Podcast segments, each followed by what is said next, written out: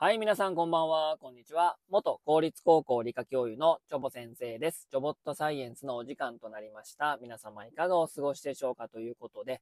学校現場の方ではですね、2学期も始まり、1ヶ月半ぐらいがね、ね、経ちましたかね。まあ、2学期はですね、もうイベントごとが目白押しでございましてね、私はあもっとね、高校教諭なので、まあ、高校の先生やってましたから、まあ、2学期といえばまずは文化祭ですよね。9月の中旬頃からね、えー、下旬頃のまあ学校もあると思うんですけども、まあ文化祭でね、普段見れないね、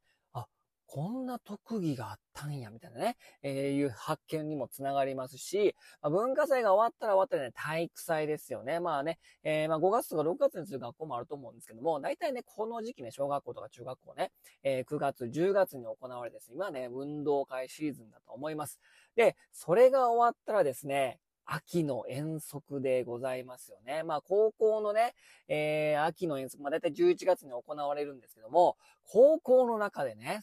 一大イベントといえばですね、やっぱり修学旅行ですよね。高校2年生の時に行くところね。まあ、学校によってまあ学年は違うかもしれませんが、だいたい高校2年生の11月頃にですね、まあ行きますよね。まあこの修学旅行がですね、もう高校生活の中で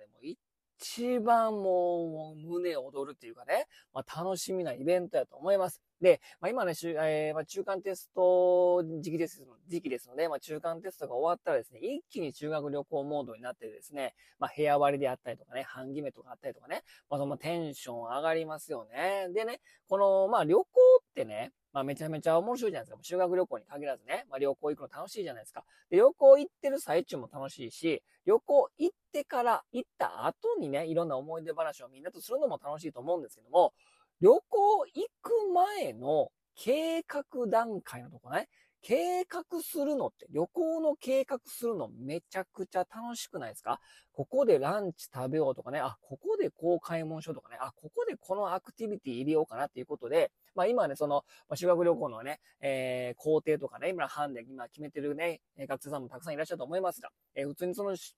え社会人になってからもですね、まあ、旅行のその計画自体がめちゃめちゃ面白い。ここ行こうかな、あれ、ここ行こうかな、みたいなね。えー、そのね、この旅行行くのもね、行った最中、行った後ももちろんね、楽しいし幸福度も上がるんだけど、旅行行く前のこの計画がですね、これまた、けあの、幸福度がめちゃめちゃ上がるよ、めちゃめちゃ楽しいよっていうのがですね、科学的に裏付けがありますので、今日はですね、旅行そのものよりも計画することの方が幸福度が上がるよ、かっこ科学的な根拠ありっていうね、お話をちょっとしたいと思います。えこれはですね、1530人のオランダ人を対象に行われた調査で、えー、2010年の論文ですね、ナウジンら、えー、2010年の論文によりますとですね、旅行中、つまり、えー、旅行そのものによって上昇した幸福度は、旅行終了後に長くても2週間で消失してしまったのに対し、旅行前の幸福度の上昇は最大でなんと8週間も持続したということなんですよ。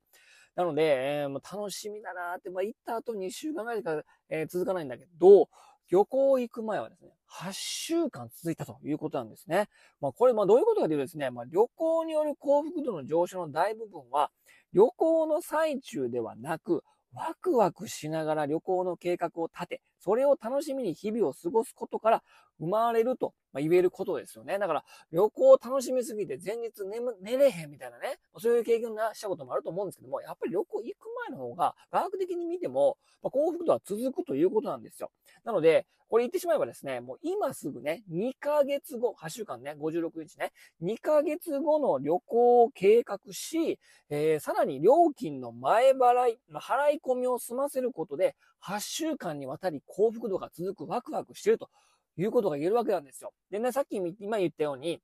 えー、払い込みをする、お金の払い込みをする、前払いをするってことがポイントで、これまたね、あの、科学的な裏付けがあるんですけども、先払いするってことがポイントなんですね。なんでかというとですね、人間はお金を払うことに苦痛を感じるからなんですね。えー、神経系経済学者のナットソンら、2007年の論文によるとですね、つま先をぶつけて痛みが起こることを予測するときに活性化される脳領域が、なんかこう、ぶつける、かかとね、あの、小指ね、つま先とかそこをぶつけるような、あタンスにぶつけたら痛いですよね。まあ、それを予測できるような、まあ、映像とか画像を見てですね、それはその脳の領域が、あ、痛い痛いっていうね、そういう経験があるから、えー、痛みに関係する脳の領域が、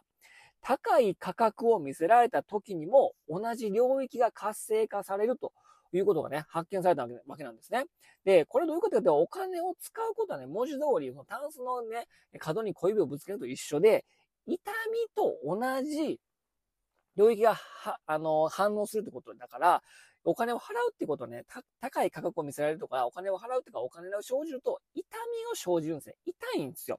なので、せっかくの幸せな旅行中に、この支払いのね、痛みがですね、発生すると、まあ、幸福度がもう半減しちゃいますよね。こんなに金かかんのかとかね。宿泊費、まあ確かに旅行行くの楽しみやったけど、宿泊費高いなとかね。うん。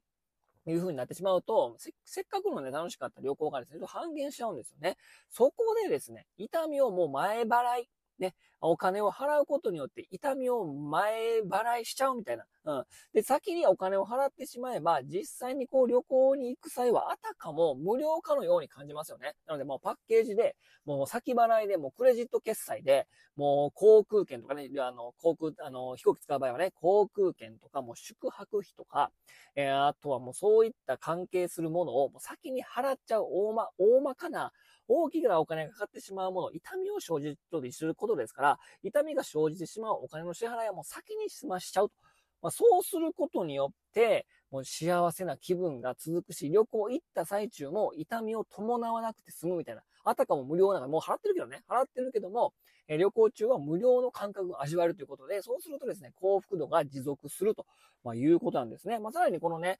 えー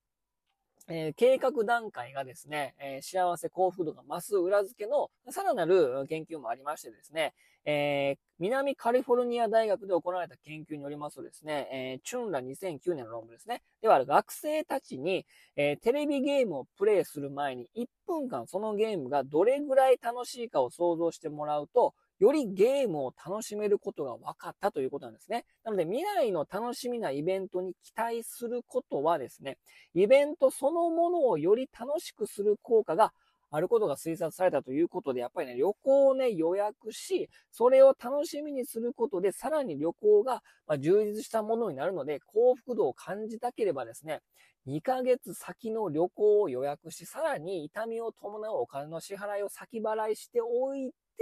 旅行行った最中も幸せを持続させるということですね。で、旅行行った後はまあ大体2週間ぐらいね、えー、楽しみが続きますから、その、その間にさらに2ヶ月後の旅行を予約すると。さらにお金を支払ってみたいなね。ま、そういうループをするとですね、無限幸福ループが続くってことですよ。まあお金は続かないけどね、まあ、2ヶ月に1回って言ったら年に6回ね、旅行行くことになりますので、なかなかそれは、えー、ね、まあその、